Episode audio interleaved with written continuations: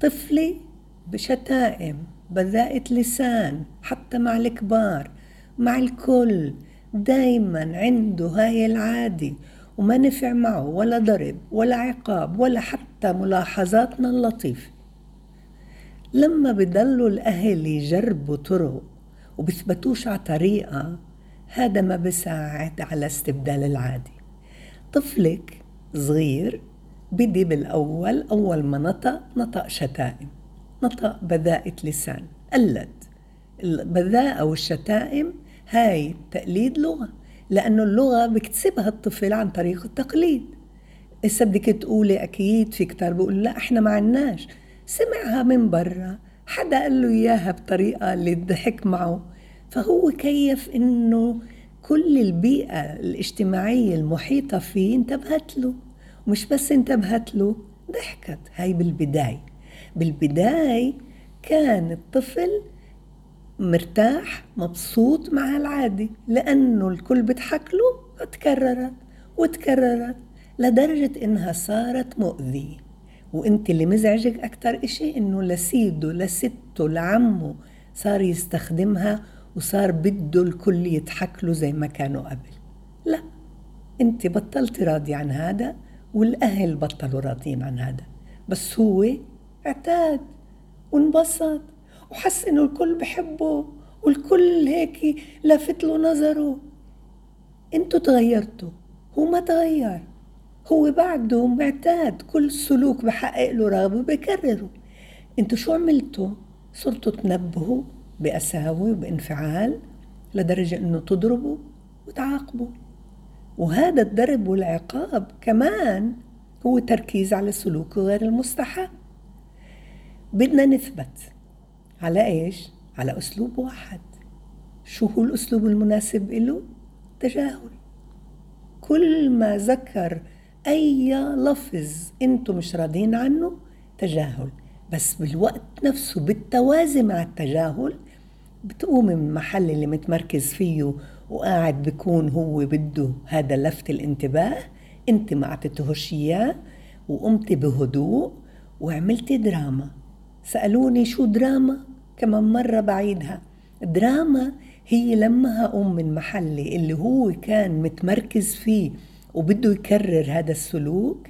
أنا قمت بهدوء واستخدمت صوت جديد اللي فيه قلت إيه؟ شو أنا سامعة برا؟ استخدمت سامعة أو إيه إيه إيه إيش هذا اللي من الشباك أنا شايفته؟ آه أنا بدي أروح على المطبخ أشوف شم ريحة الفطير اللي حاططها بالفرن. بدي أحسها. استخدمت حواس وعملت دراما هيك حلوة.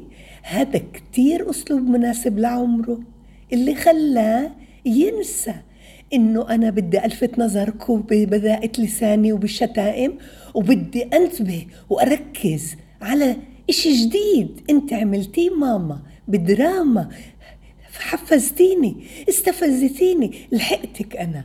وهذا أسلوب اللي لا خلاني أصيح ولا أضرب ولا أعاقب ولا حتى أتعامل باللطافة معه.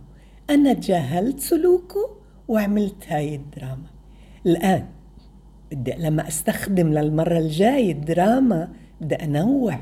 بديش أخليه يحس إني أنا قاعدة بكرر آه هاي طريقة أنا اكتشفتك عرفت؟ لأنه الأطفال كتير أذكياء بدك تبدعي بس كل الوقت الإبداع تبعك بالدراما مع المحسوسات وتقومي من المحل بدون ما تشعريه وتجاهل. يوم ورا يوم ورا يوم. أنا براهنك بجمعتين بجمعة أقصاها ثلاث أسابيع بتتلاشى هاي العادة وبتحتل محلها عادة. إيش؟ وأنا أتجاهل وأنا أعمل الدراما بمدح. أنت شفتي عصفور؟ ابني وبسمي اسمه. قديش شاطر بالنط العالي العالي العالي. ما انتبهتش انت يا عوعو. كيف هو بيركب على بسكليت لحاله لحاله لحاله؟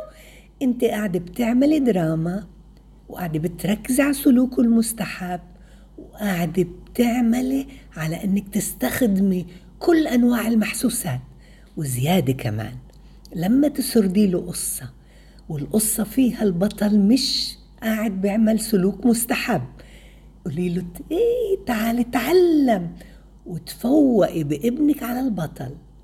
هاي ثلاث أنواع من الأساليب اللي راح تخليه ينسى إنه هو بذيء اللسان ينسى إنه كانت إن كنتوا أنتوا تركزوا على هذا السلوك ويصير عنده عادات جديدة بسلوكيات مستحبة وأنت بتكوني رايقة وبتعرفي إنك نجحتي غدرتي أبدعتي.